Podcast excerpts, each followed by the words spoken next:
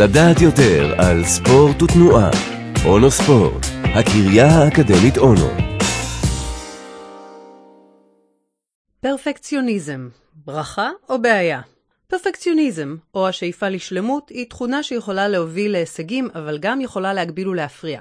המגזין ניוזוויק פרסם לאחרונה מאמר קצר, שמציג מחקרים עדכניים בנושא ושואל את השאלה, להיות פרפקציוניסט זו בעיה שצריך לפתור? אז התשובה לשאלה הזאת היא, תלוי במצב. פרפקציוניזם היא לא בעיה, אם היא מנוהלת באופן בריא. הבעיה שאנשים פרפקציוניסטים נוטים יותר לדיכאונות מהאוכלוסייה הממוצעת. תיאוריה מקובלת לגבי פרפקציוניסטים מדברת על כך שאנשים ששואפים לשלמות בעצם מחפשים מקום בטוח. הם מרגישים שאם הדברים לא יהיו מושלמים, העולם שלהם יתפרק, ויהיה לא בטוח עבורם. אז הם דואגים שהכל יהיה מושלם.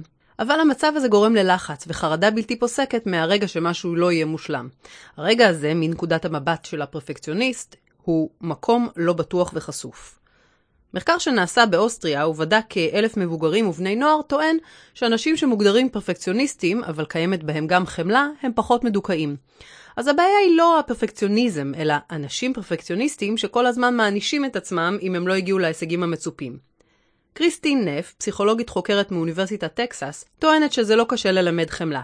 הרי מגיל צעיר אנחנו יודעים לתת כתף או שיחת עידוד לחבר שנמצא בצרה. פרפקציוניסטים צריכים ללמוד להפנות את אותה שיחת עידוד פנימה, לעצמם. בעולם הספורט התחרותי מאוד שכיח למצוא פרפקציוניזם. ספורטאים שמגיעים לרמות הגבוהות ביותר הם לרוב כאלה שהתאמנו שעות נוספות כדי להיות הכי טובים בתחום שלהם, ובשביל הביצוע המושלם. פרפקציוניסט בספורט ללא חמלה עצמית זו תכונה שעלולה להיות הרסנית. כל ספורטאי יחווה הפסד או כישלון.